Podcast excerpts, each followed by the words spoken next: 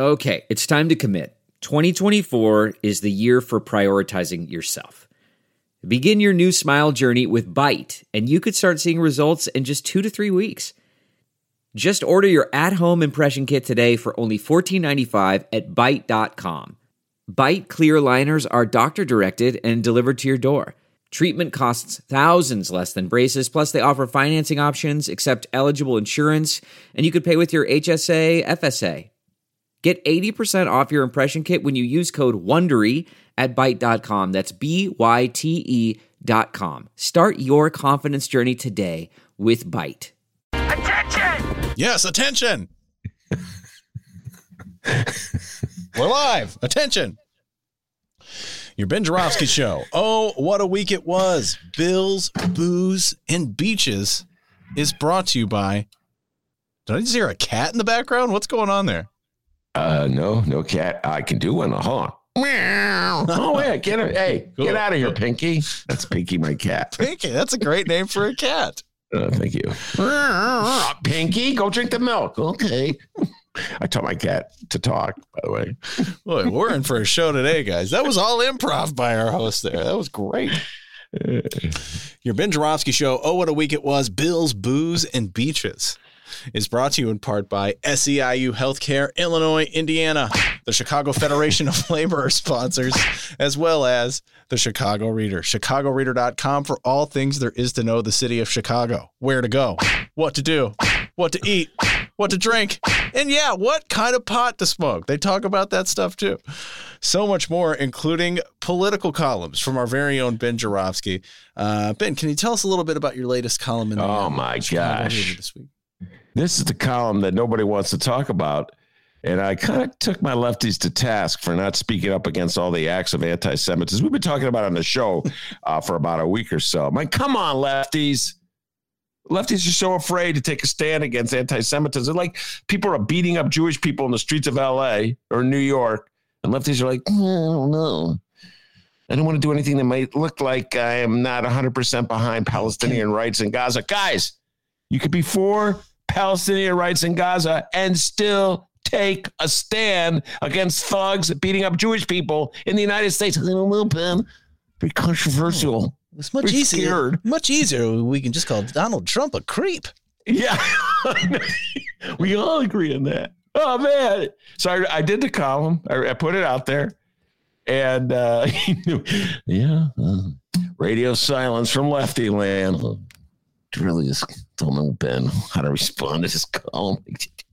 Could you write about something? Could you bash Donald Trump a little more? I'm ready to bash Donald Trump. Okay, ladies and gentlemen, lefties, I'll bash him. But come on. Bunch of guys hop out of a truck, go, Where are the Jews? And then start beating people up on the sidewalk. Don't you think you might want to say it's a bad thing without being worried about what Twitter's going to say about you? Uh, I want to look absolutely correct on all the issues of the day. And so I'm going to withhold comment on this one because it may make, make me look bad with lefty Twitter. Oh my God, my beloved lefties, D's. Don't get me started. Well, what I wrote you about. did get started, and you wrote about it at Chicago Reader, chicagoreader.com forward slash Joravsky. Check out the latest column from our very own Ben Joravsky. Uh, we got to give a special shout out to live stream listener Frank. Frank, hope you're doing well, man. Uh, he wasn't listening there for a while. Now he's back. Welcome back. Uh, I had an awkward moment where I'm like, should I reach out to a listener and ask if they still listen? Like, the shows I listen to don't do that. So should I do that? I'm glad I didn't have to experience that moment. Frank is back. Welcome back, Frank. You are the man. Thank you very much. Also, chicagoreader.com forward slash Joravsky uh, if you want to become a Ben head. But uh, it's time for your song of the week, Ben, from Frank. Oh, okay. By the way, yeah, Frank uh, was the one who uh, texted me a story yesterday that I read on the air. It was like I was going to go in one direction. I got a Frank's text. I went in a different direction. So thank you, Frank. Uh, what is the song? Soul Man by Sam and Dave. So man, boom man, woo! All right, yeah. Yeah, Frank, this is for you. The Ben Joravsky Show starts now.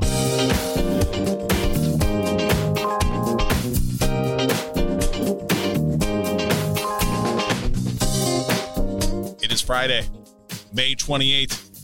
And live from my apartment in his attic, this is the Ben Joravsky Show's Oh, What a Week It Was Bills, Booze, and Beaches.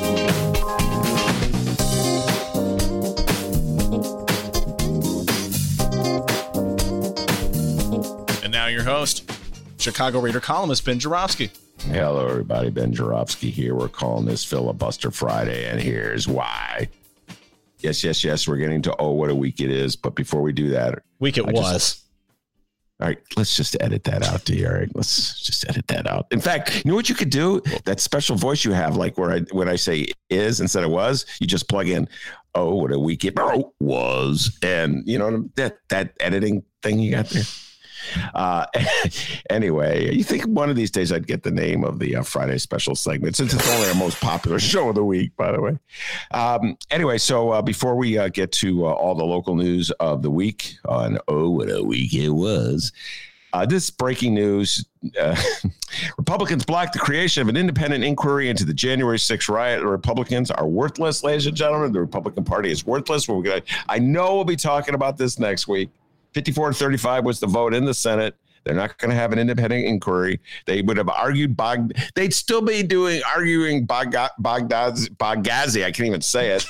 Uh, that's a lot harder to say than you think it is. Ah, words. Uh, if if it was uh, up to them, but no, they don't want to argue about what went down on January 6th. And so, you know, Dems just throwing this out there. If anything indicates the need to eliminate the filibuster while you have the Senate, this would be it. I got news for you.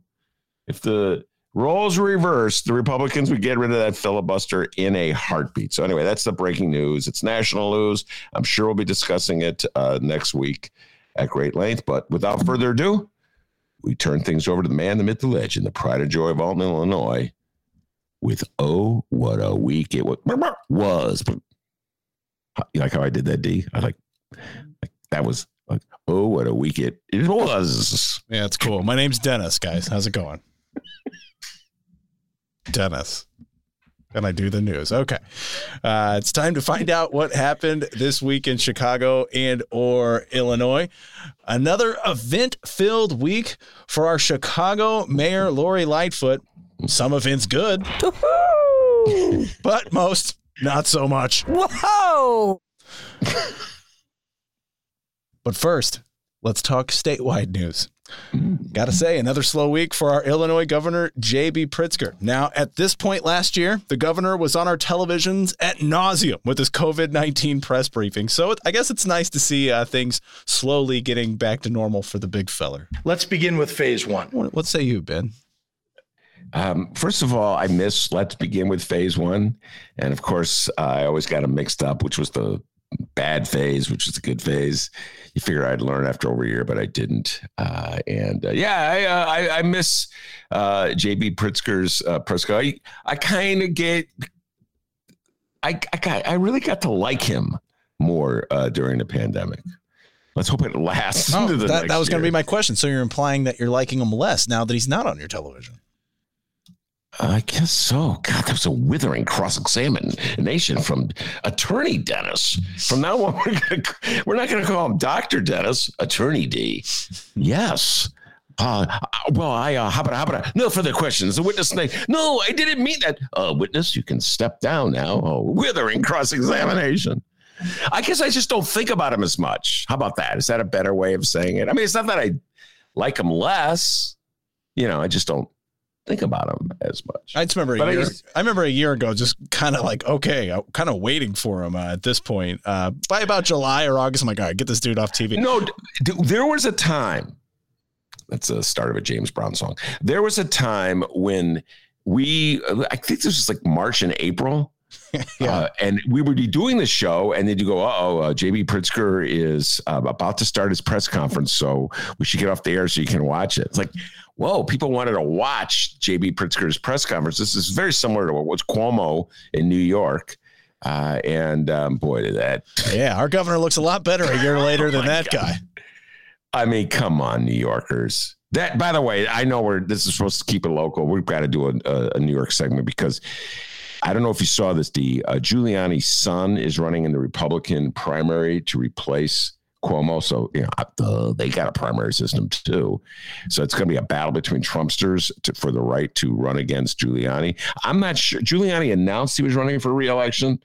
Uh, this this is before uh, all the controversy about how he handled the pandemic and um, the the accusations of sexual harassment and et cetera and so forth that have really brought down uh, his credibility. And so I, it's I assume someone's going to run against him in the Democratic primary. I, I don't I haven't seen anybody announce. Wouldn't that be horrible? Just if Giuliani's kid were the governor of New York because Cuomo screwed it up so bad that people just said, I just cannot vote for this man. I'll vote for Giuliani. So, uh, very bizarre politics in New York. People think Chicago politics are crazy. New York politics are really weird. Anyway, yes, we all back then were like turning to our governors for leadership. Some governors didn't deserve the leadership that they had. I thought J.B. Pritzker did a pretty good job. By the way, uh, I, I honestly can't remember. Uh, do we have a um, a Cuomo impression? Uh, more of his father. I was a fan of Mario Cuomo. I, I had my issues with Mario Cuomo on many issues. That was uh, Governor Cuomo's father was the f- governor of New York in the '80s, millennials, uh, and uh, uh, he used to. Ha- he had like a like Obama thing. He would go, uh, am I a perfect person? You know, he would ask himself a question, then he would answer. Am I a perfect person? No, I'm not a perfect person. Uh, do I try to be a perfect person? Yes, I try to be a perfect person. Is Dr. D from Alton? Of course he's from Alton. Does that mean that we love him? Of course we love him. Actually, that's a terrible imitation. But trust me when I tell you, that's what he would do. He would ask himself a question. So, no, I do not have a Cuomo imitation. Sorry, D. I'm not a perfect person. did you see the bit where uh, Chris Cuomo? Did we talk about this already? No, I think we. Oh, Chris Cuomo, who is uh, the news guy. Uh, which one? CNN. Mm-hmm. So uh, he is the baby brother of Governor Cuomo. Yeah, I know all you junkies know this stuff, but there could be somebody out there what are you, wait, wait, wait, I'm all mixed up. Anyway, he's the baby governor, uh, brother of the governor of New York. Uh, he's also the newsman, so he's supposed to be uh, uh completely objective, not showing any partisan, what have uh, any bias, what's that, whatever. Uh, and he was sitting in on advisory meetings. Cuomo, Governor Cuomo and his aides talking about how to handle the complaints of sexual harassment that emerged, and that he was part of the advisory group, and he was giving suggestions. And it came out and uh, his, did you see his defense, D? Yeah. Which I just thought was, you saw his defense? Mm-hmm. Yeah, I thought it was the most feeble thing in the world. I'm sorry, Chris Cuomo fans out there. I just thought it was feeble. You know, the whole thing, I love my family. My family comes first, okay? That's how it goes. My family comes first. So you don't like that? Go beep yourself. And then douchebag.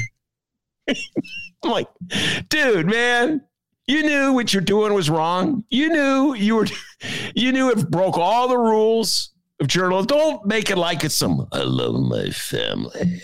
I will do anything. No, it's got, come on. Don't try to turn it into, I love my family. You, you're a newsman. You're not supposed to be participating in these completely partisan exercises to discredit the women that came forward to say your brother is a sleaze bag. Okay. I mean, I'm just saying credibility issues as a newsman. Now you're going to say, D, because you're a withering attorney now with the cross examination. Yes, I am. You see, Ben, he's got an allegiance to his brother, and you have to appreciate that. Oh, damn. Suddenly I don't know what to do because I was a withering cross examination. How about how about how about the judge will say, answer the question, witness. To which I say, I'm sorry, I don't buy it. Did you ever see the bit on CNN where uh, it was Chris and uh, Andrew sitting there having like a little back and forth? He had like the big giant Q-tip. Did you see that? No. Oh. On CNN? Yeah. I know I missed. I I don't watch CNN. Oh, revelation time. The cat out of bag. I don't watch CNN. It used to be on like in the airports. I haven't been to an airport in so long. Remember those days when it was on? It was so annoying always going on, the blather in the background. No, D, uh, I, I missed that. I just found I thought it was very disingenuous of Chris Cuomo. You know, he knew what he was doing is wrong. He only it one of those things where they you you know what you did was wrong. The apology is more about you're upset that you got caught. And he did discredit his network and he did put his colleagues in a bad position. You know, and that that apology, which is more about promoting himself as his family guy. You know, you stand by your brother, your brother's in trouble, or while you're sick or something, you show your allegiance to your brother. Your brother's accused of sexual harassment and is plotting ways to pr- protect his incumbency and and what uh, dim- diminish the validity of the accusations you're sitting in on those. I, I think that's a line that's been crossed. You should let the political strategists who are bending the truth go work to bend the truth and put the spin out. You're supposed to be the spin blocker. You're supposed to shed the light on things. I know we all have personal things that we just can't comment on. So, you know, if Dr. D got in trouble for something, you know, got busted for selling reefer or something, I would like I would not comment on that. I'll just say he's my friend, Aw. and I, you know, I stand Thanks. by him or whatever, you know. But I'm not going to like. All right, D, here's what we're going to do. We're going to issue a, a statement discrediting the uh, the district attorney down in Alton. What is the county in Alton, by the way? Is it Madison. Alton? How did I? Come on, I knew that. No, you didn't. You said Alton County. No, but I knew it because um, our guy ran for the Ma- Madison County Board. Anyway, so uh, you know, you just you got I don't know if you're you just got to be f- upfront with people. I'm going on that tangent, but when I saw that, I'm like, give me a break.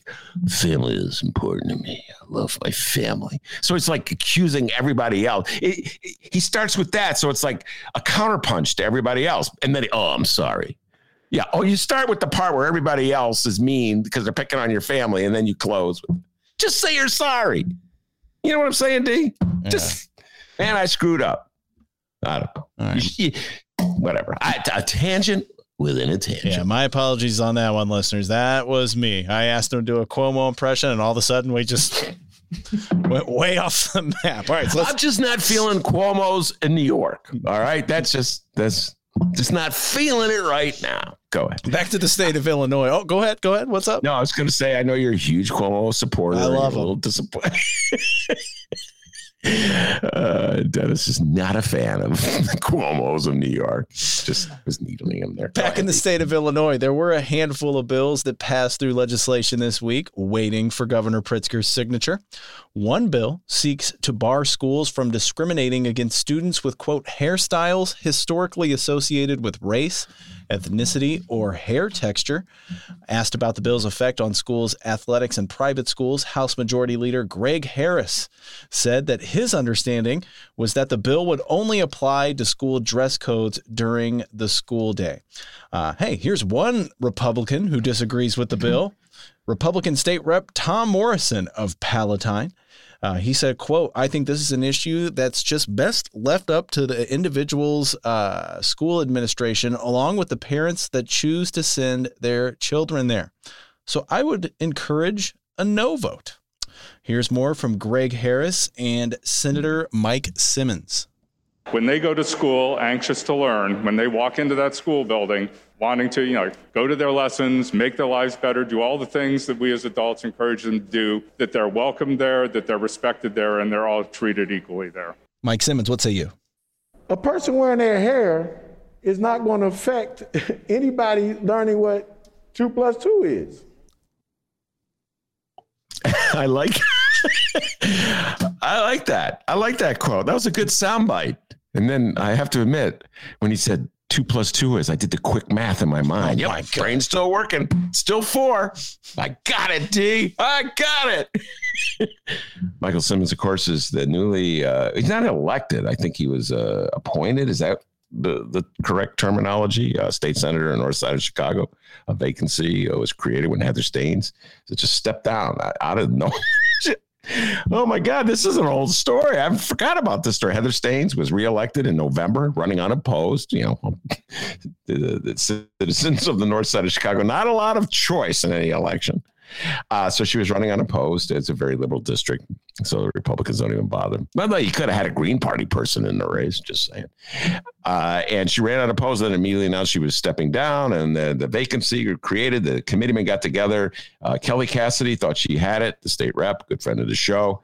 Uh, and the committeeman said, nah, we're going to go with Michael Simmons. So they went with Michael Simmons. He's making quite a name for himself, D, uh, for a rookie legislator. Has never even uh, won an election and um, making quite a name for himself with symbolic bills. And I think I got no problem with this bill. I'm 100% behind it. I note, I will say this. I think, I believe it was you the one who pointed this out to me. So credit goes where credit is due. Hmm. Uh, Greg Harris, who uh, spoke uh, so eloquently in favor of the bill, is of course bald completely, shaves his head. So just threw that out there. I don't know. No bald bias from Mr. Harris. All right, none. Remember when Greg Harris was on our show? Uh, barely. He, he, Greg Harris really plays things close to his vest. He, we, we I like to uh, tease Chris Welch because you, you know he he plays those cards really close to his vest. But Greg Harris, so Greg, uh, is the sun out now? Well, there are those who say it is, and there are those who say it is not. And we're going to study that, and uh, I'll get back to you on that oh, one. Great, Greg. Not radio material. We're going to let you go now. Thank you. You know, it's uh, get, get a little insight in booking a show. So people come to me and they'll go, I bet I have this guest I really want on your show, Billy Bob. He's outstanding. And I go, Can he talk? You know, that's just number one. You're coming on a podcast. They're going to put a microphone on you. Will can Billy Bob talk? Oh, I don't know. Why are you recommending to me as a guest? You ever have that guest D that you ask them a question, they look at the mic? Oh, yeah. Hmm. Mike's not going to talk on itself, guest. You got to help me out a little bit here. Guest, can you please just call someone a douchebag? Something, something. Can we work with something here? Uh, sir, you, you're allowed. You see that microphone? You're allowed to talk into it. You don't just look at it. Ooh, very interesting microphone here. Anyway, and you know that's that's good that you forgot about Heather Steans, but oh me, I have not. Steans, what did you do? You, you just quit all of a sudden? What'd you do? Come on, you Steans. Uh, oh God, I remember that was like uh, that was a fun story to cover for a while. And I believe it was the alderman Harry Osterman, the committeeman of the 48th Ward, was the decisive, uh, decisive weighted vote that put Michael Simmons over the top, defeated Kelly Cassidy. Uh, and I believe Kelly Cassidy said something along the lines of "beep you, Osterman," something like that. Uh, so anyway, Michael Simmons making a name for himself. I'm with you 100. percent Michael Simmons. People wear their hair the way they want to. What about Joakim Noah? Hey, Morrison or wherever you are, you got to say Joakim Noah can't wear his hair the well, way is he, he running for alderman or something? What's going on here? You know what? Here's a, I'm going to say this about Republicans. It's so funny. Like I always say, I could appreciate a Republican if they actually had a principle they were standing, but as opposed to a tactic they were using. So here he is. Well, I think local control, that's what matters. I think we can all agree on local control. And yet, then, if some local entity wants to, I don't know, require masks in school, no, no, that's tyranny. We will protect the citizens of local municipality, Pigsville, whatever the name of it is, with a statewide ban. So there are four statewide authority in some instances, against it in other instances. They pick and choose. Not a lot of consistency. Pigsville. Yeah, it passed, D. It did pass. You know, you know who was against it, by the way, for 10 trivia points? Oh. Young Dennis. Outspoken in his opposition to it was one Darren D.B. Bailey. uh, the farmer from downstate Illinois who's running for governor. And my prediction is he will be a, the re- Republican nominee to run against J.B. Pritzker. Yes, he will on things on issues like this. We can't allow people to have wild hairdos. You want Joakim Noah as your teacher? Huh? You want that? How about Ja Morant? his hairdo. You see, his, you know, John Morant. You know, John Hang Morant. tight, non-sports fans. Hang tight, non-sports fans. By the way, uh, non-sports fans, John Moran is super cool. He's got a super cool haircut. Not only is the haircut cool, but he's got the strip down the middle. Did you notice this D? It's kind of like a pinkish tone. And Oh. so whenever he's on the air, I'm, I'm like, my wife's in the other room. Pam, come here, quick. Look at John Morant's hair. Look at John. She runs in. Dennis has a little pink strip down the middle. Okay, can you stop revealing all of my secrets here? so I'm with you, Michael Simmons, 100%. Yeah, shout out to Jay Marie on the live stream chat. She says it's ridiculous that laws have to be passed for black people to be able to wear their hair in its natural state. I'm with you 100%, Jay Marie. It's ridiculous that the laws have to be uh, passed and, and that Republicans think that this is the key to winning uh, back the governorship. Well, if we can focus attention on this outrageous radical bill, we'll scare white people into voting for us. Hmm, interesting strategy, DB Darren Bailey. So, All right, well, so that's one bill. The other bill, well, this one's pretty interesting. It's one that would allow taverns across the state of Illinois to enact a shot and a beer reward for those who can prove that they have been vaccinated. Ben, hand me that bottle. Yeah! Free alcohol for getting the vaccine. Listen, by any means necessary, Malcolm X. Yes, you got to get people to get the vaccine. Get drunk and get it. I do not understand the opposition to the vaccine. I've tried. I've had discussions with many people who are not getting the vaccine. I've listened to every single explanation, including my favorite, uh, which is from a guy on my bowling team. He's still waiting to see if people are going to start dying from it. Okay. All right. Well, you know, it's been how many months now since the first one had been rolled out, and you figure you let that one go. Ben, it could be a lingering thing. Okay, could drop dead a year from now from that vaccine. You know, I get it. I get it. Patience is a virtue. Just wait it out, see what happens. You know, that's. Yes. when did they start giving them? February was Yeah. it roughly around Yeah. February? So where are we? May? Yeah, nobody died yet from it, but you never know, Ben. Okay. Uh, and uh, so that was just one uh, theory. And uh, but um, so yeah, they're trying to bribe people. What is in in Ohio? Some guy got a million dollars. Even he thought it was a gag. Uh, now he's stuck. Oh, wait a minute, I gotta get a shot.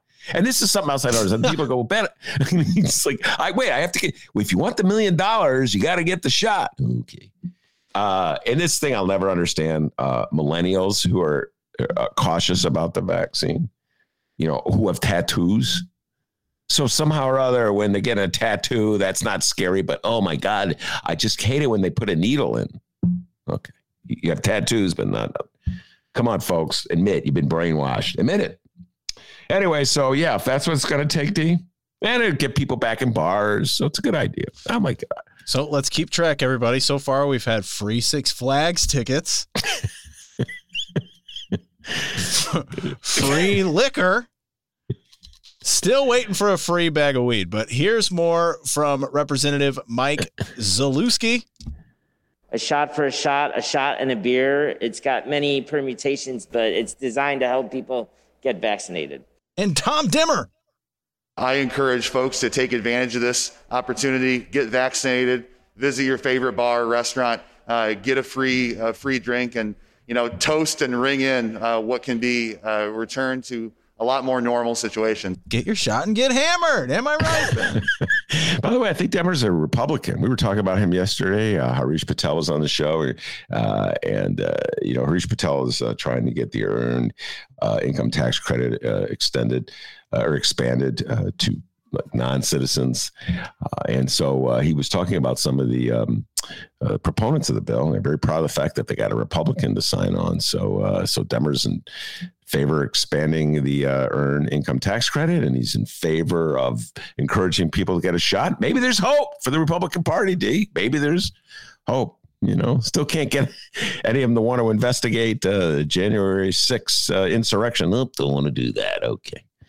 Uh, but uh, yeah, shot in a shot, D. A shot in a shot. Uh, I had, I wrote about this in the the reader newsletter at the start of the week, D. Since you're mentioning shots, I'm not a drinker, you know that. Not known to drink, uh, but uh, on Monday, as I said several times in the show, my bowling team was victorious and we captured the league championship. And everybody was buying our team shots, and I couldn't say no. Next thing I know, I was hammered. oh boy. I and I, I staggered home. How dry I am, and I came home and I realized, oh my god, I got to write my ne- reader newsletter. So I had a decision to make, Dennis. I had a decision at that moment. Should I ha- use the piece that I had already sort of written uh, and just pretend as though that I'm not drunk, or should I just what do they say? Lean in and lean in. Isn't that what they say? Dave? Lean into it. Lean into it. I lean. Is it lent into it? Oh, boy. leaned into it. I leaned into it. And I went with the folks. I'm going to apologize right now. I'm a little drunk. First time I've ever written anything drunk. Well, maybe in college. I may have written. No, even then, I didn't drink in college. Oh So, wow. A first, everybody. Go check out that drunken newsletter from our host Ben Joravsky. At least I admitted it up front. Yeah, that is true. There was a, a columnist whose name I will not mention uh, from the Sun Times. I love the guy way back when in the day. This is before most of you were even reading newspapers, so you wouldn't know his name anyway. And one day I was walking down Lincoln Avenue. This is in the 70s, D. Uh, right, Lincoln Avenue, just south of Fullerton. There's a stretch of taverns. Uh, and uh, he staggered out of, of a bar, drunker. Ugh, he was staggering, literally staggering. Oh my, God, oh my God, that's, I'm not going to say his name. I'm not going to say his name, people. I was like, oh my God, it's the middle of the day. He's drunk. I was like 21. I was so naive. Oh my God, he's drunk. Man, I never, had, I never had the taste for it, D. So if that's what it's going to take to get you to have the vaccine, You have problems. yeah, you got problems. All right. Yeah. Uh, the shot for a shot uh, bill passed the House 108 to 6, with one member voting present, two not voting. By the way, why don't we do that for uh, getting people to register to vote? Liquor? Yeah. I mean, boy, we, yeah. Now, wouldn't it be funny? The Republicans would be against that. That's outrageous. That's really promoting bad habits. Our democracy cannot take it. Anything that encourages people to vote, Republicans are against. Uh, so it'd be interesting, D. They they got some Republicans to vote for the. The Republicans are already thinking, you know, we want to look like we actually do sort of think this thing is real, even though sort of the position of the party is that it's not real. The pandemic, it's a hoax. So, like the moderate Republicans, in quotes, what makes them moderate is that they'll support uh, a shot for a shot. I wonder if they would support a shot for a vote. If you now, what? Okay, here we go. Why is it legal to bribe someone to get a vaccine, but it's illegal to bribe someone to register to vote? Oh. Hmm? Hmm. Or to vote for you. Remember when Willie Wilson was passing out, was it hundred dollar bills to get people Yeah. to get them doing it, and he was getting criticized. I stood by you, Willie. I was the one guy that stood by you. Bruce Rauner threw you under the bus. Told you not to support him. Willie Wilson didn't listen to me. And uh, so, how is that bad? It's okay to give someone a shot. I'm all for both, actually. Yeah. And Willie Take Wilson, he stood by you you. want to. He stood by you, Willie Wilson. Who'd you vote for in that mayoral election? Uh, first round? Oh, both rounds. Lori Lightfoot. Okay, okay. Just making sure. he stood by you, Willie. Hey, who'd you vote for? Uh, da, da, da. Let's uh moving on to the next news item. Uh, yeah, two can play that game. I voted for her. Okay. I know a lot of you listeners are making fun of me right now, and I deserve it. Yes, I deserve it. Yeah, make fun of me more and more because it's true. I voted for her. She came to the hideout, told me what I wanted to hear, D. I know. Go Bulls and Tiff suck. Um, yeah, by the way, like I said, listeners, uh, you know, you're welcome. I'm still holding out. I'm waiting for a free bag of weed for a vaccine. All right. Let's see if we can get there by July. Hey, speaking of reefer, Let's talk about reefer. Yes, first of all, recreational marijuana is still legal in the state of Illinois. Uh, for months on this program, we've been talking about it, and our discussions have mainly centered around the lottery process that our state has set up for handing out recreational cannabis licenses. And hey, surprise, surprise, turns out it was rigged so that only the very wealthy and, hey, what a coincidence, the very Caucasian people of our state were only getting rewarded the licenses. Funny how that works. But that could soon change as the state house passed a long awaited plan Tuesday to create 110 new marijuana dispensaries on top of the 75 minority owned retail shops that were delayed from opening last year because of, quote, problems in scoring lottery, uh, lottery applications. The bill now heads to the Senate, where it's expected to pass and be signed by Governor J.B. Pritzker. Uh, Governor Pritzker said about the bill, quote, this legislation further ensures those least likely to have already had a foot in this industry will see a bigger piece of the pie. Illinois legalized cannabis in January 2020 after passing a law that took unprecedented steps to ensure people disproportionately hit by criminal enforcement of past drug laws reaped the benefits of those in the industry. So while the 2020 lottery was supposed to add more dispensaries, it became mirrored in controversy over scoring applications for the lottery. State Rep LaShawn Ford, who carried the House bill, told Illinois Politico, quote, social equity applicants spend a lot of money to get into this emerging market only to have to wait. Uh, he said that referring to the cost of uh, consultants, lawyers, startup costs, and state fees that candidates had to pay to apply. We've been waiting 400 days, and finally, we are moving forward. The 110 new cannabis licenses would be awarded through two lotteries directed toward Black, Hispanic, and other minorities from disproportionately impacted areas. The 75 licenses stalled last year will be doled out in a third lottery. Yeah. Well, first of all, I was about to say better late than never, but I guess I should say we'll see. And uh, yeah, we talk a lot about this on the show. Um, so I'll be repeating what I usually say at this moment. But the war on drugs was a war on black people. And uh, when they finally, quote unquote, ended it or ended one part of it by legalizing reefer, uh, I thought there would be something remotely resembling reparations for the people who paid the greatest price for the war on drugs. Because, it's like we all know, ladies and gentlemen, everybody smoked reefer, but only black people got arrested for it. So now that we're going to sell the stuff legally, let's put black people, black entrepreneurs at the head of the line to get the license to sell it. Only fair to do it. Somehow or other, when the smoke clear, was all rich white people selling that reefer the legal reefer. And the state's like, oh my God, how did this happen? I just hate when stuff like this happens. We had so many guests come on and talk about this in many uh, episodes down through the last year or so. So now they're going to add more uh, licenses. You know, D, I was when you were reading that, I was thinking of something, just like what it like the advantages of being black and the advantages of being white in America in the year 2021. So let's think about the advantages of being white. When the state uh, opens up legal reefer or legal cannabis, excuse me, uh, to everybody in the state, white people get the licenses to run the operations and make millions and millions of dollars. That's the advantage of being white. I'm trying to think of the advantage of being black. Here you go, D. Here's the advantage of being black. When Mayor Lori Lightfoot says that she's going to allow people like 15 minutes to interview her about her first two years in office, black people get the head of the line to interview Lori. Listen to Lori, Lori spin. There's the advantage of people. And then all the white people complain. We're going to get into this later. That's so unfair. black people get ahead of the line? That's not fair.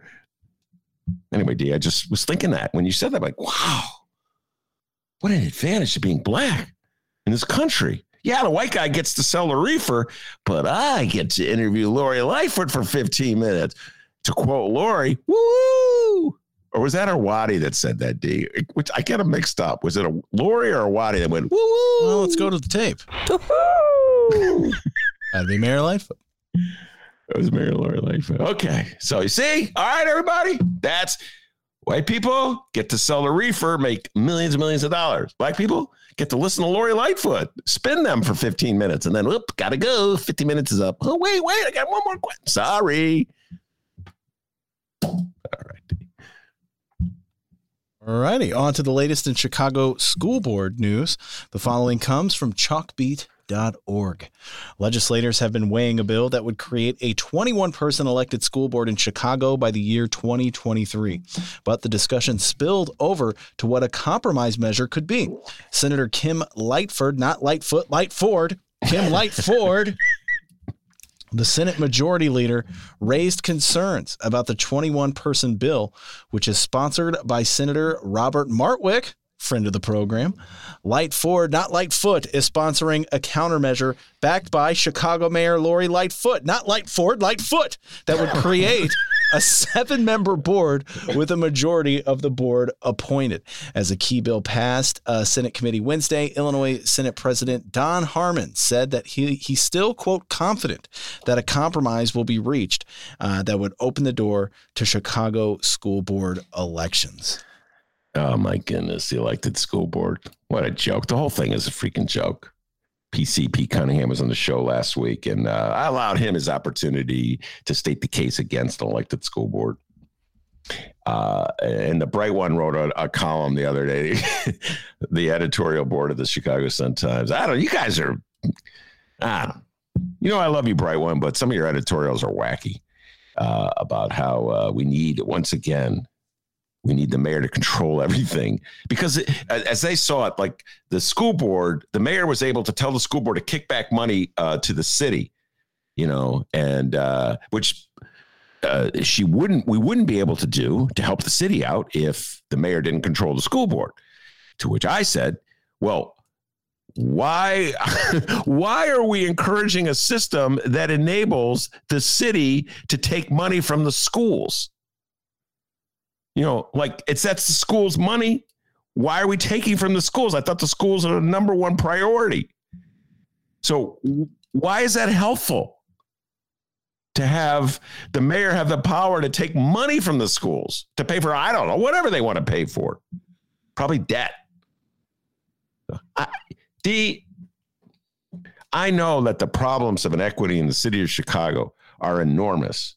And I know that there are severe limitations to any local election. And I know that in the city of Chicago, more likely than not, the people that are running will the the victorious ones will not be people I support because I'm usually lefties like me don't win a lot of elections. I know all that. So I know there's severe limitations to an elected school board solving any of these problems. But the propaganda that they feed us about how important it is to have an all powerful mayor. They just put that in your brain. Chicagoans just allow themselves to be rewired that way, to believe in that. It's something that I've always resisted since I moved to the city in 1981 and have never understood why Chicagoans just revere their mayors so much. This love, this adoration for these all powerful beings. Like we believe that the trains wouldn't run without the all powerful mayor. Kenny Davis and I have this argument all the time. Young Ken Davis, good friend of the show. I don't agree with everybody who comes on the show, D. You know that. Can we hear that Ken Davis impression? Damn. no words, but still so good. You know, I'm really disappointed that I couldn't come up with a Cuomo. I'm going to listen to Cuomo over the week. It's, you, you caught me off guard, D. Okay, you caught me off guard. And uh, I used to have that. a great Mario Cuomo. Used to. I used to back in the 80s. And it's faded, man. If you don't practice these imitations, D, I know. They fall. Like, for instance, let's hear your Bruce Rauner. Come on, D. Bruce Rauner. Rob. Uh, uh, uh, let's hear your Rahm. and finally, of course, your masterpiece, JB Pritzker. Ha! Ha! Ha! Ladies and gentlemen, not one word was spoken, and yet it was true. and yet something happened. Not sure if it was impressive or awkward, but something did happen there. Anyway, elected school board. So yeah, It's so funny. The how it's always, eh, you know, the people of Chicago have said many times they want an elected school board one way or another. Well, can't let them have it because the rabble here, that you can't trust the rabble. And so sometimes it passes the House and dies in the Senate. Sometimes it passes the Senate and dies in the House.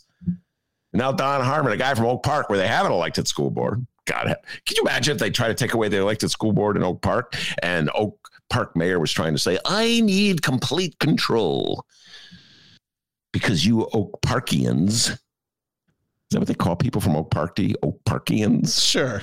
You Oak Parkians are not to be trusted. You're not that smart. So I need to control you. More power for me, less power for thee. More power. No, somehow or other, Oak Park exists, ladies and gentlemen. How is that possible? Oak Park has fine public school system. Somehow or other, people get up, sun rises, sun sets. They don't have an all powerful mayor. That funny? I guess in Chicago, the view is if the sun rises, it's the mayor's credit. In Oak Park, somehow or other, the sun rises. They don't need the mayor. So, anyway, here we have uh, Kim Lightford, and thanks a lot for nothing, D, for putting that mental block in my my head. You know, I struggle with these things, ladies and gentlemen. Now I'm gonna like to think twice. Kim Lightford, Lori Lightfoot. Uh, and um, by the way, did you watch uh, uh, Barkley and Shaq last night after the game? No. They're oh god, they're better than the game sometime. Uh, so that the saying is points in the paint. And Shaq said paints in the point. I heard it, and I got I got dyslexia, so I go, uh oh, dyslexic moment. And they all called him out. and Shaq was like, "Did I say it?" Hey, how about that for a Shaq imitation, huh, D? And uh, that was something. One more time. Did I say it? He's kind, kind of raspy. Yeah. I, uh, That's Shaq when he turns 100 years old. Ernie. I love it. They all got Ernie. Ernie's in the middle. Anyway, I uh so Chicago, Don Harmon from Oak Park, and Kim Lightford. I don't know where she's from. She's from a western suburb, maybe Oak Park. I don't know. I don't know which suburb she's at. Bellwood, Maywood, Oak Park. Uh, those two suburbanites are going to save you, Chicago, from yourself. So thank those suburbanites for helping you out because if it wasn't for them, you would have an elected school board and the mayor wouldn't have all power. So she could just take money from the schools and give it to the city, even though it belonged in the schools. It belongs with the schools. Or maybe she'll take money from the city, give it to the schools, take it back to the city. Yeah, just move it around like it's their own piggy bank. That's what we need. Total mayoral control over absolutely everything. Yeah. All right, now to the week that was for our Chicago Mayor Lori Lightfoot. All righty then. Well, I wouldn't get too excited, man. First off, hey Ben, remember that time when Chicago Mayor Lori Lightfoot announced that she will grant one-on-one interviews with only reporters of color for her two-year anniversary? Remember that? I just may have just talked about that. Yes, I remember Yeah. it. Then yes. remember we were like, what? And then a one-on-one interview came out from the tribe, and they didn't hold any punches whatsoever. And we were like, okay, this is cool. Remember that? Oh, yeah. Yeah, well, this week a conservative news outlet is now suing Mayor Lori Lightfoot over her decision to grant interviews with only reporters of color for her two year anniversary.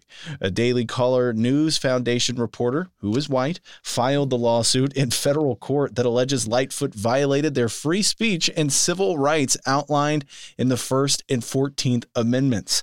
Uh, the reporter calls the move, quote, blatantly discriminatory. Lightfoot responded and said the decision was for one day only, which is news to me, by the way. I don't think that was ever stated. Uh, the, This- the lawsuit came out, then we learned it was one day. but it was intended, according to the mayor, to start a conversation about diversity among City Hall reporters who are mostly white and not getting sued. Lightfoot said, quote, if I, as the black woman mayor, the first ever, don't challenge us, the collective us, to do better, to really make sure that in every institution it reflects the diversity, nuance, and texture, then shame on me. Wow. Um, first of all, I'm with Lori Lightfoot 100% on this one. And, uh, but I, D, I was smiling when you, when you pointed out that the whole policy on who gets to interview the mayor to celebrate her second year in office is sort of a work in progress. Yeah.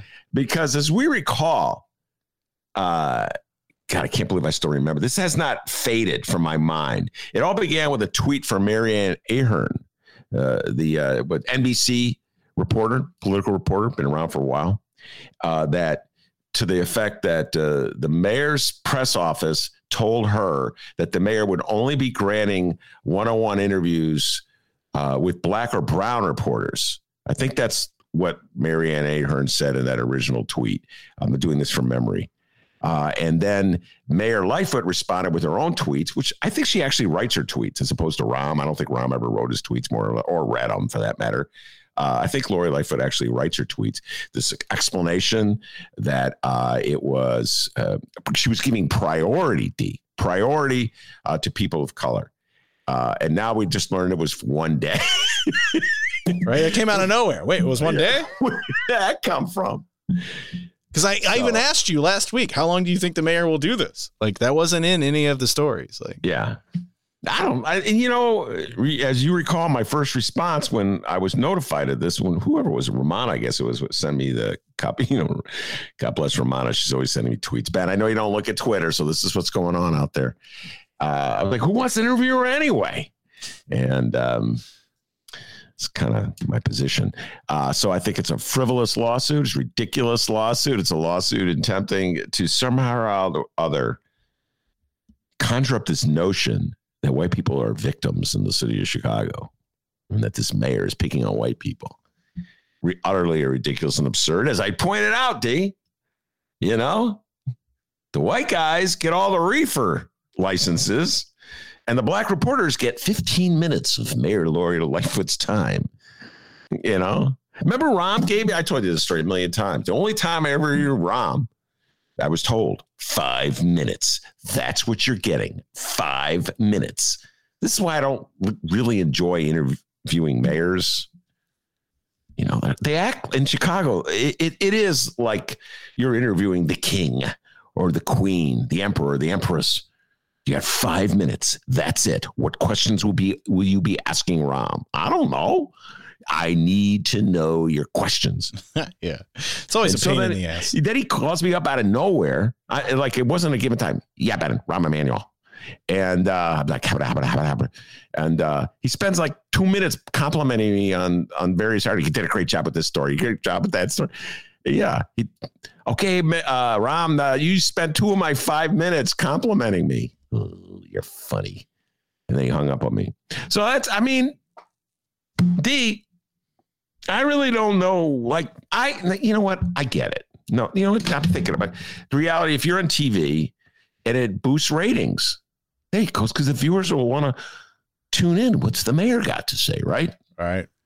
I mean, could you imagine if Mayor Lori Lightfoot showed up on our show? Yeah. I don't actually don't think my audience I don't think the ratings would be that high. Oh. I think Troy LaRaviere would beat Lori Lightfoot hands down among my lefty listeners. Agreed. It'd be a pain. In, it'd be a pain in our ass. Like, okay, that Troy LaRaviere would probably do better. And if we had her on, listeners would be like, "Ah, oh, man, we would, you know, we wouldn't have been good enough." Like, ah, oh, you should have called her a piece of shit, man. Why didn't you do that? Wait, Troy LaRaviere would probably do better. I think you could take the word "probably" out of that sentence. Troy LaRaviere this is why he's a joy to interview. You don't have to like Troy. Can you come on the show? Yeah. Like, what do you want to talk about? Whatever. you can just throw a topic to him. The man's smart. He's read. You know, he's got opinions. You know, he's not afraid to speak them out. Now, I thought that Lori Lightfoot was like that. It's just where Dennis is laughing. you get fooled. You get fooled. She came to the hideout, answer all our questions.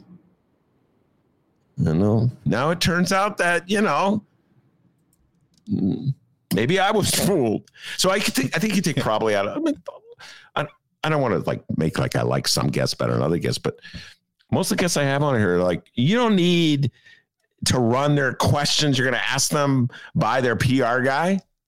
Mark Sims. You know, he didn't even have a PR guy. He just asked Mark the question. He's going to tell you what he thinks.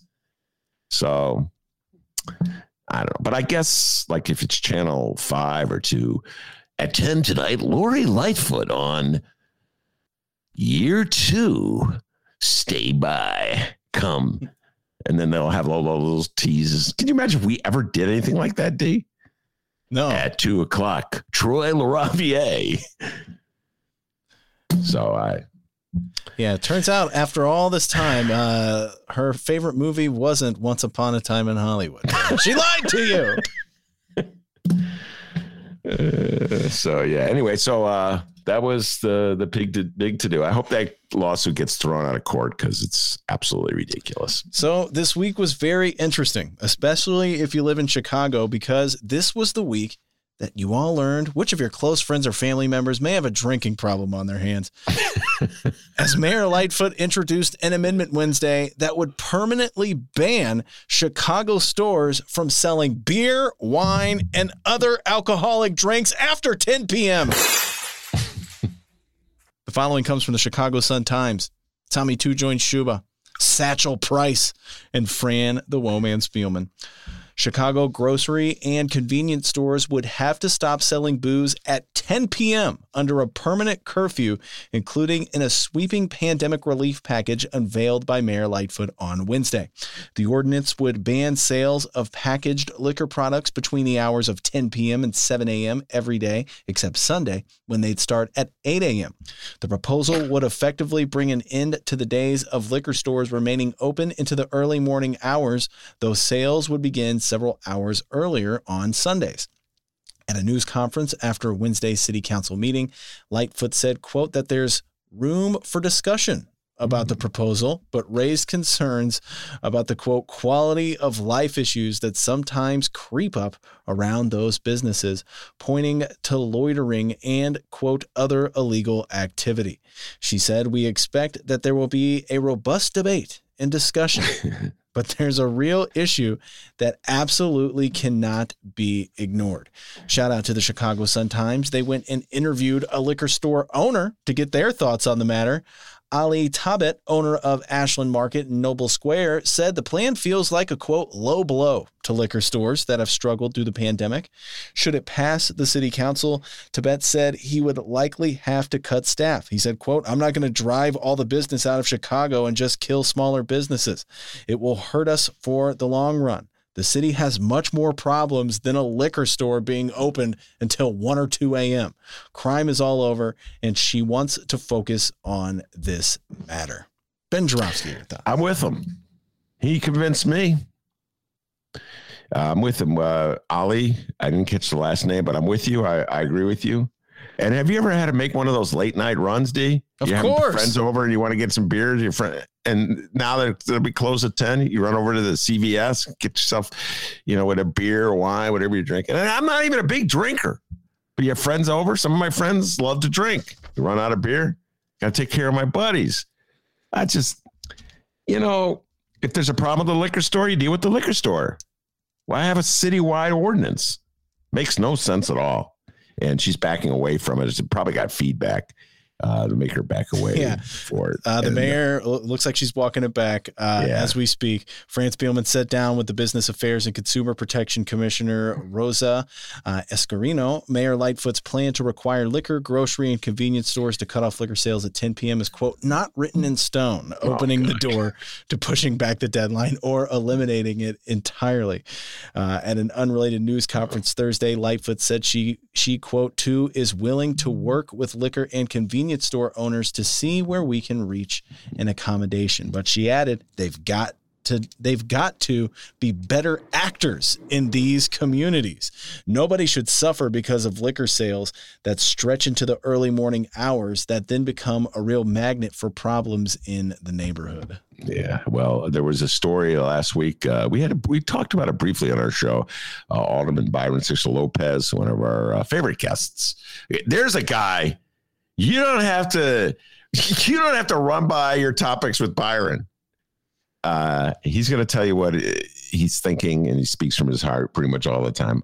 Anyway, he's uh, having a, a bit of a battle with the mayor Lori Lightfoot about uh, a bar or a liquor operation in his ward uh, in a precinct that was voted dry, and the mayor overruled the vote to allow this pre- this uh, liquor store to operate. And uh, so it's you know, D, it's not a lot, a lot of consistency here in the city of Chicago. And essentially, what the mayor is basically saying is that she wants to control all this stuff because she knows what's best. She knows what's best for the schools. She knows what's best for the budget. She knows. Why do I said this last week? Let's just elect a mayor. Let's just. Why bother with aldermen? Why bother or elected school board? I should have mentioned this to uh, Peter Cunningham. Get his thoughts on this. You know, just this is select a mayor, and the mayor will appoint everybody. And uh, the mayor will make proclamations. And the sun times and the tribune will write about them and then based on the response that people have to those articles or to what they hear in bez or on the you know other tv shows the mayor will then make an adjustment the next day. There you go. I just figured let's just do away with democracy altogether d. How about that? Just figured it out Thank so, God. Yeah, this is one of those things. This Mayor uh, Lightfoot really does remind me of uh, Richard M. Daley so much because Daley would do that. He would say something one day, and and then the next day they would, someone would say, "Boss, people are really upset with your uh, proclamation that you made," and so then the, you know, and then next day, well, yeah, he, he kind of has. Um, that's kind of Richard Daley. I know he's my Richard Daley is blending it with my Ken Davis, but and uh, it would be over, you know? So I think Lori Lightfoot reminds me a little bit. I've said this more than once to you of Richard M. Daley. Oh, how flattering. All right. Well, he was very popular. He was five times the city people, the city of Chicago elected him mayor.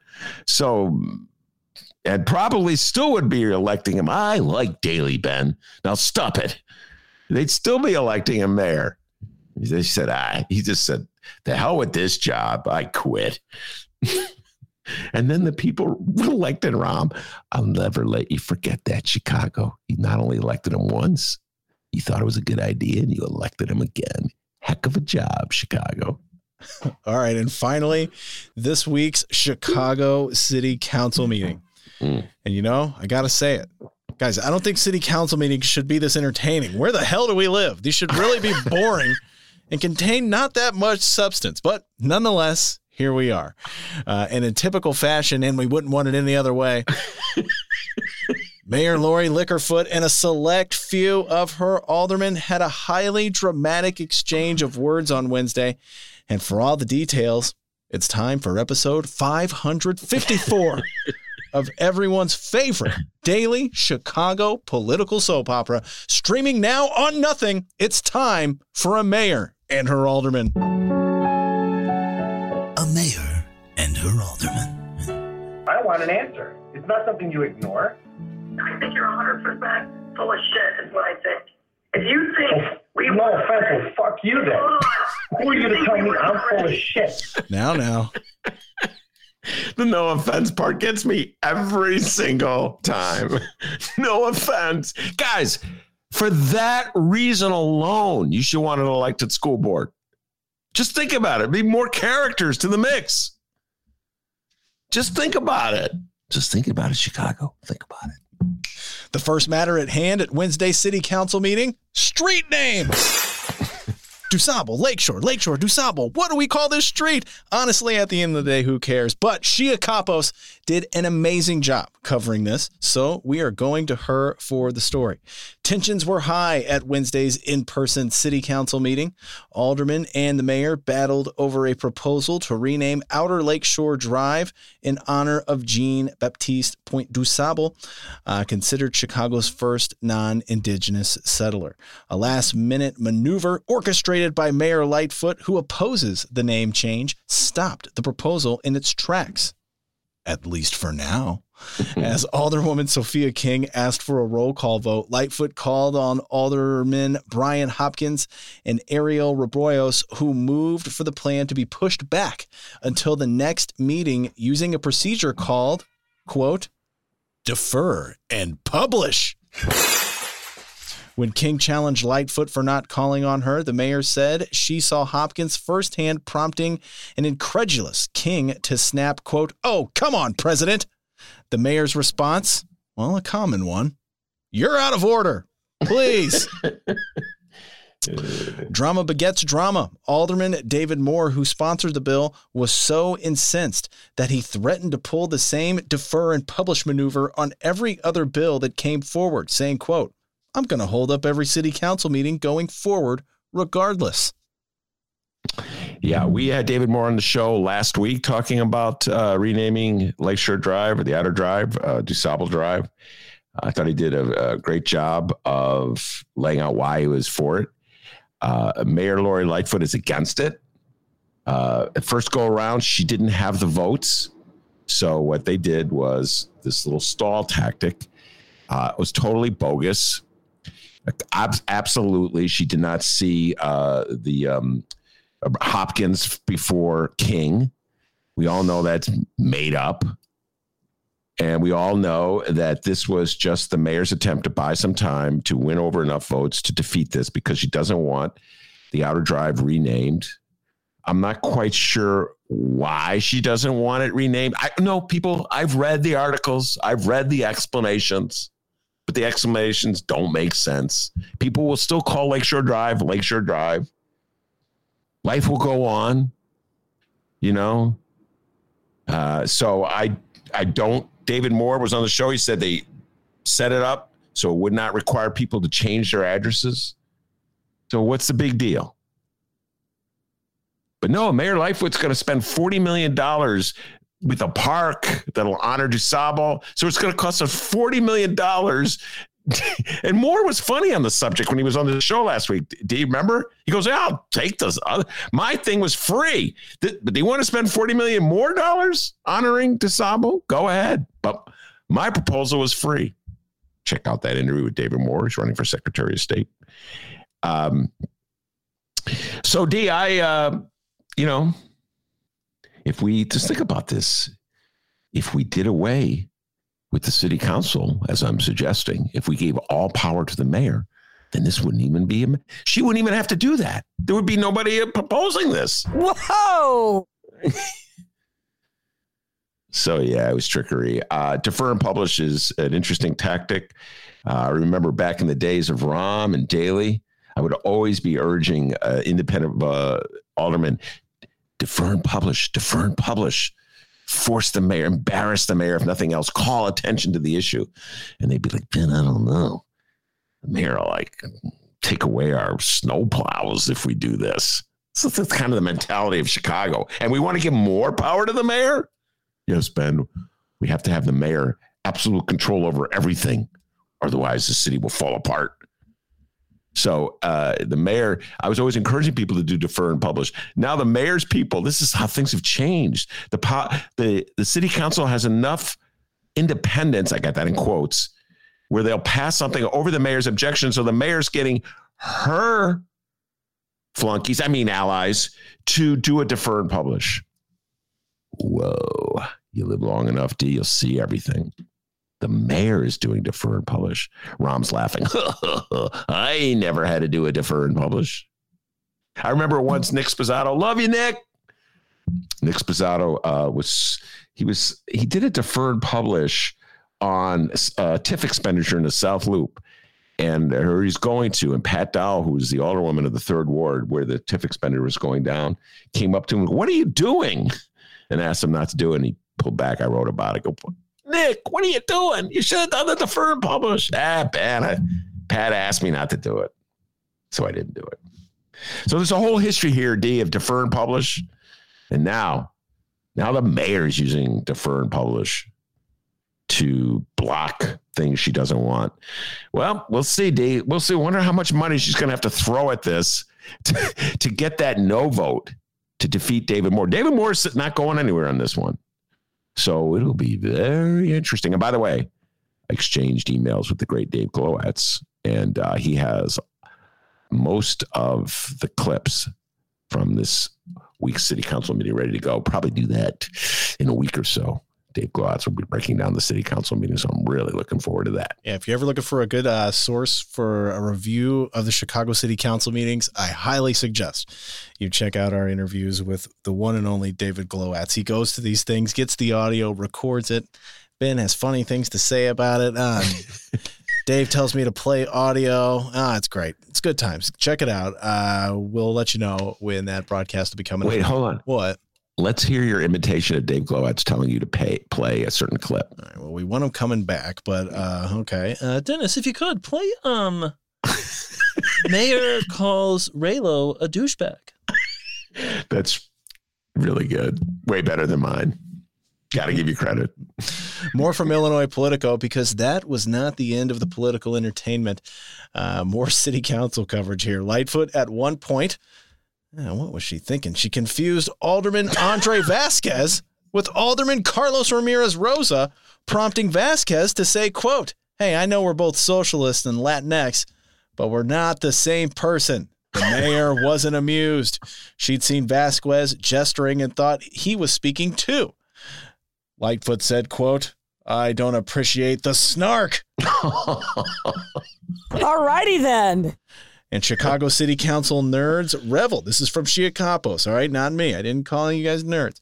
Uh, Chicago City Council nerds uh, reveled in another exchange. Celebrate. Oh, Alderman Dick Mell made an appearance to the meeting as well to pay tribute to a longtime city employee. It says here the problem was his tribute went on a bit too long. The mayor was heard saying uh, Alderman Reboyras, who promptly cut off Mell's meandering story. So Yeah. I uh, I love that. Great job, Shia Kapos, uh, with that uh, that anecdote. Uh, I remember reading that, chuckling. Richard Mell, of course, former alderman of the 33rd Ward, uh, father of Deb Mell, who he uh, got Mayor Rahm to replace. Appoint to replace him when he just stepped down midterm. Classic Chicago move. We talked about it earlier with Heather Steans and Michael Simmons. And um, he also is, as uh, you all know, the uh, father-in-law of Rod Blagojevich, our former governor, and is probably as responsible, if not more responsible, uh, than any person uh, in the world for Rod Blagojevich's political career. So, Richard Mell, uh, thanks, but no thanks. Uh, he was a very entertaining guy. Has a ton of stories, uh, and um, he came to our first hideout show with Mick Dumke. It was, uh, and he he just loved it because he had this audience, and most of them lefties who despised him, and he was just telling his tales of patronage and just uh, like thumbing his nose at all the principles of good government that these lefties supposedly believed in. Uh, and Proco Joe Moreno, who was also on the panel that night, was like, "Yeah, that makes sense to me." And Scott Waguespack was on the panel as well. He's like, "Well, this doesn't make any sense." Uh, so anyway, so it was kind of funny to see uh, Richard Mell, uh, Lori Lightfoot lean over. I don't know why they just didn't turn him off. You know what I'm saying? Uh, but uh, Richard Mell is no longer the powerhouse he was. But you know what, D? Our good friend Rossana Rodriguez Sanchez uh, Richard Mell is probably going to oppose, not literally oppose her in the next election, but put somebody to up to run against her. And uh, she, she defeated uh, Deb Mell. why would he do that? because she defeated Deb Mell. And um, so, you know, revenge tastes sweet. Oh my God. What a know. weirdo. Well, I mean, the, the election's over. Yeah, well, it's never over in Chicago. Good Uh, old grudges last a long time. So Richard Mell, they may be turning his mic off. Mayor Lori Lightfoot may be turning his mic off, but the problem, he could be still he, he's still playing that game. And by the way, come on, Mayor Lightfoot. All right, Vasquez is the rapper. All right. Carlos Ramirez Rosas is the guy who loves the Chainsmokers. Everybody knows that. Okay. Carlos is more singer songwriter. What's that? Carlos is more singer songwriter. Yeah, he's more singer songwriter. Carlos uh, Ramirez Rosa made the mistake. Speaking of people who never forget anything, of coming on my show and defending the Chainsmokers in regards uh, to Stevie Wonder. Can you believe that? Like Ben, you know, your generation may like Stevie Wonder, but younger people like the Chainsmokers, and you're beginning to sound like an old baby boomer. Since then, I haven't found one millennial who will defend that position, by the way. Don't blame me. I love Stevie Wonder. Most millennials got sense. And Carlos kind of backed away from it. I like Stevie Wonder too. Anyway, so hello. Uh, okay, Mayor Lori Lightfoot, one more time. Vasquez, rapper. Ramirez Rosa, Stevie Wonder. We'll give you Stevie Wonder, Carlos. Stevie Wonder. Got it? So whenever you see Carlos, think Stevie Wonder. Whenever you see Vasquez, think rap. There you go. You'll get it. You'll, you'll handle it. Better luck next time, uh, Mayor. And finally, it's the moment we've all been waiting for. Attention! For the last 365 days and counting, Attention! citizens of the city of Chicago have been anxiously awaiting for our Chicago mayor to say these words. Welcome back, beaches!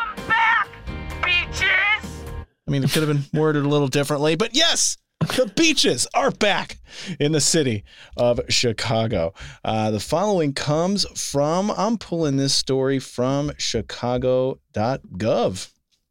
Mayor announces the return of lakefront beaches for the season under Open Chicago Initiative. Uh, Mayor Lori Lightfoot and the Chicago Park District today announced 22 beaches will open Friday, today, I know this is confusing, May 28th for the 2021 season. The return of beach season is another step forward with Open Chicago, the mayor's initiative to safely and fully reopen the city. This Friday will mark the first time Chicago beaches have opened for public use since, Ben, can you guess when? Since uh, 2019. It says here September 2nd, 2019, due to COVID 19. Oh, way to go. Yes. I win.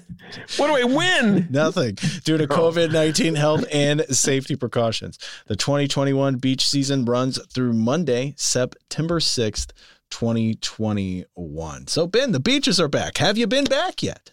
I have not been back, but let me say this: they should never been closed in the first place. Never closed in the first place. Big mistake. Okay, uh, and um, that was that reaction that the mayor had when she was driving uh, north on Lakeshore Drive, not DuSable Drive, Lakeshore Drive, uh, and she saw people playing basketball. She was outraged and shocked, stunned that they weren't abiding by her commands to stay indoors. Uh, she wrote an email uh, to all her staffers, and that email was leaked. The hacked emails that were leaked from the Jones Day uh, group of emails. We talked about this with Freddie Martinez and Tommy Schuba at length.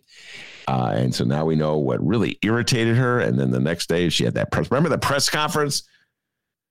She had the pictures of people riding their bikes and jogging and not being properly separated on the lakefront. She had the photo evidence.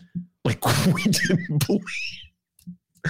Like, oh, I'm not sure I believe you, Mayor Lightfoot. Here's the evidence right here. I'm going to take your car.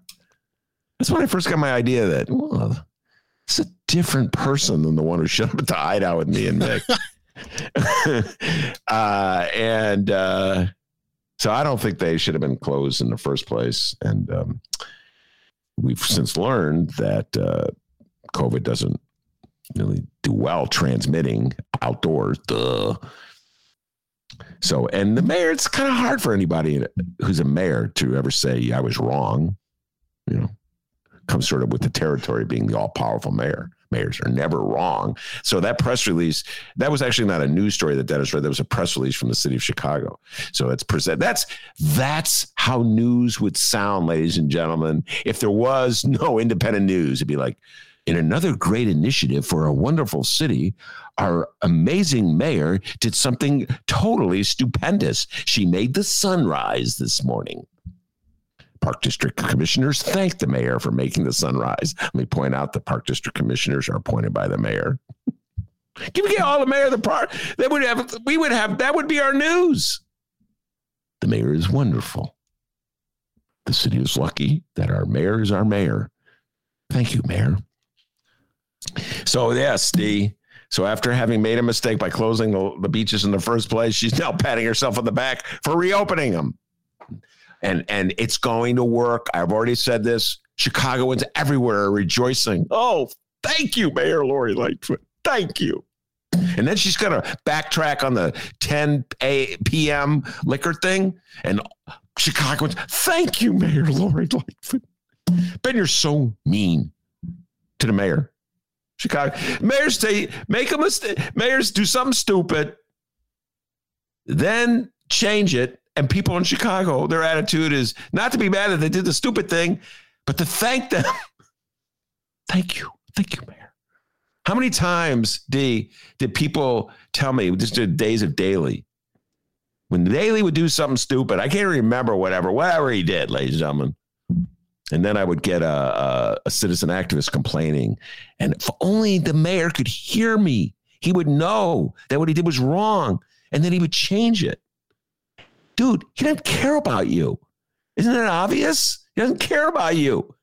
That's why he did the thing in the first place to show, you know, he, that shows he doesn't care about. It. But Chicagoans, D, they have just this love, faith, and belief in their mayor. Chicagoans. So starting today, um, it's kind of cold, but residents can look forward to a typical beach experience. Yeah. Uh, with the exceptions of drinking fountains, those will remain shut off due to public health guidance. All traditional beach amenities will be available. Uh, it says here the Chicago Park District will continue to utilize the flag notification system, an interactive web page to display swim status water quality, weather data. Oh, they got Trent Ford on the case. Local information or location information, amenities, directions, and historical details about each of the 26 lakefront beach locations and Humboldt Park Beach. The following flag notification system tells patrons the current status of beaches. If you're listening to this and you want to get back on the beach, please take notes and try to remember this as you have a good time. Green flag. Swimming is permitted. Weather conditions are fair and water quality is good. Yellow flag. Swimming is permitted, but caution is advised. Weather conditions are unpredictable or bacteria levels are higher than the water quality criteria set by EPA for notifying the public. And, well, red flag. Swimming. red flag, guys. Swimming is not permitted. Weather conditions are dangerous or water quality conditions are dangerous. Ben, when are we getting back on the beach and finally going to have that one on one hacky sack final? well, not today, because you're right. It's really cold out. And by the way, can I just be a typical Chicago and talk about the weather? This weather's weird, D. I was like at the start of the week, I was literally sweating like a horse in this attic. It was so hot. Dennis is tough on me. Don't turn that air conditioner on when we're doing the show. It makes a sound. Should hear the pre-show prep. Oh my god! Hey, don't do this. Don't do that. Oh, I'm a jerk. so I dutifully didn't turn the air conditioner on. Now, D, I'm wearing a sweatshirt. It's cold in the attic. It went in one week. That's Chicago, ladies and gentlemen. so from the Illinois State yes. Waters. what? Trent Ford. Yeah, so uh, I'm happy the beaches are open, but I think it's going to be a while before you and I are down there uh, playing hacky sack. Well, Maybe speak- frisbee. Speak for yourself. I accept open challenges to hacky sack this weekend. I'll be there. Ben's not going to be down, but hey, Radio Doogie, you going to be playing? I don't know. But there you go. That's a week in coverage. Any uh, stories that we didn't hit here, Ben, that you would like to touch on? No. Uh, although I would like to say this, I had a, a blast yesterday uh, recording uh, a um, a bonus feature with Mick Dumke, my dear friend Mick Dumke, and uh, 1971, the greatest records. A little, we do do a little, a little politics uh, find its way in there, but uh, we had a lot of fun going over our favorite records from the year 1971. Mick wasn't even Mick was wasn't even born yet when these records came out, but he loves music, and that inspired me. I'm just gonna, you know, it's do a series in 71 gonna have talk about politics and sports and uh, in a series of interviews over the weekend. So i just want to promote that. Everybody that's going to drop tomorrow at five uh, mick dumke that guy knows a lot about music d. I mean I, i'm basically I, I know what i like and pretty much listen to the same things over and over again but he has a very diverse uh, taste. And so uh, really great fun interview fun conversation with mick dumke about our favorite records from 1971. And since then, I've been collecting everybody's favorite people I know. Hey, please texting out and uh, been uh, nice to know that most people like agree with me. It's What's Going On is everybody's favorite record. Marvin Gaye, What's Going On is pretty much everyone's favorite record. Mick Dumke's as well. So anyway, that's tomorrow, uh, five in the morning. All things 1971 with Ben Joravsky and Mick Dumke. Check it out. Uh, also, we have Benny J bonus interviews this weekend that you could check out as well. So many, over a thousand episodes of this program, people. ChicagoReader.com forward slash Joravsky. Go check it out. Uh, we do have someone new on the live stream chat. We welcome Chris. Chris, how's it going? Uh, Chris has a question for you, Ben. Uh, not sure if he'll be able to answer it, but he asked it, so what the hell? Uh, Chris says, Hi, y'all. Long time listener, first time commenter. Uh, off topic question. I've been reading about General Iron's claims that the city told them to move out of Lincoln Park. Who and when told them? Great question. That was in the Brett Chase's article in the uh, Sun Times, uh, and uh, also Michael Hawthorne, uh, Hawthorne in the Tribune. And to answer your question, they haven't indicated yet, uh, Chris, who literally told them that. But it's pretty obvious from the coverage that beginning with Rahm and then continuing with Mayor Lori Lightfoot, they wanted to get that General Irons plant uh, out of Lincoln Park so that they could just encourage the development of the area. Uh, that's uh, Sterling Bay's uh, Lincoln Yards project is right across the river, uh, and they're just tr- transforming that area from manufacturing to residential and commercial. Part of this the co- total gentrification of that corner of the city.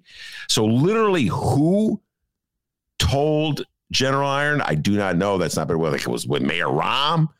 It was more like the, according to the news coverage, the Emanuel administration uh, was bending over backwards to accommodate uh, General Irons, get them out of that area to make this development possible, and that it continued with Lori Lightfoot's administration. So it probably some someone in the uh, planning department, if it was, uh, I, that would be my guess. But the literal who, I do not know. Just sort of the general Emanuel administration and Lightfoot administration.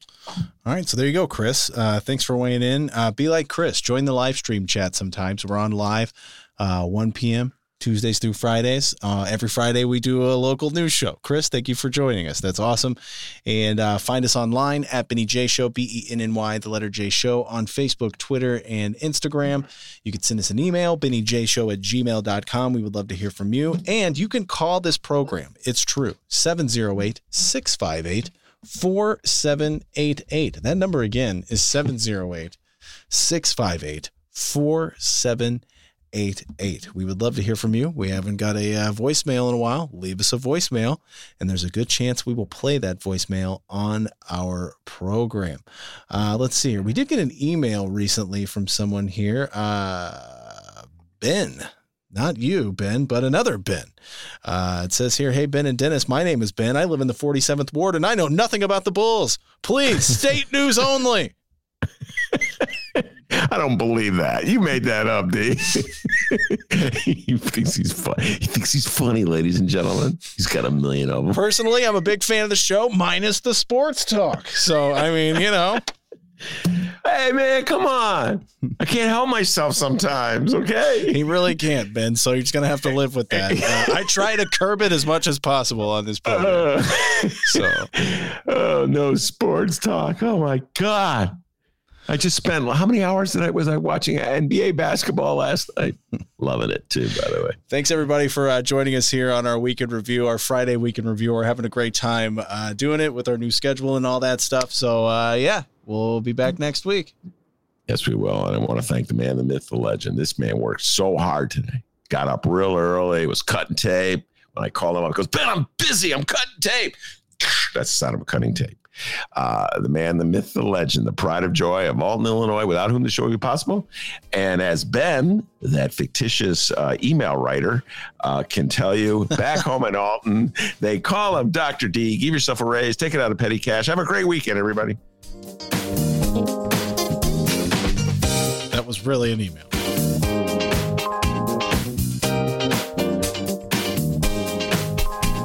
Survey at the University of Illinois Prairie Research Institute. This is Illinois State climatologist Trent Ford. Summer arrived this week with average temperatures ranging from the mid to high 70s across the state, between 4 and 12 degrees above average.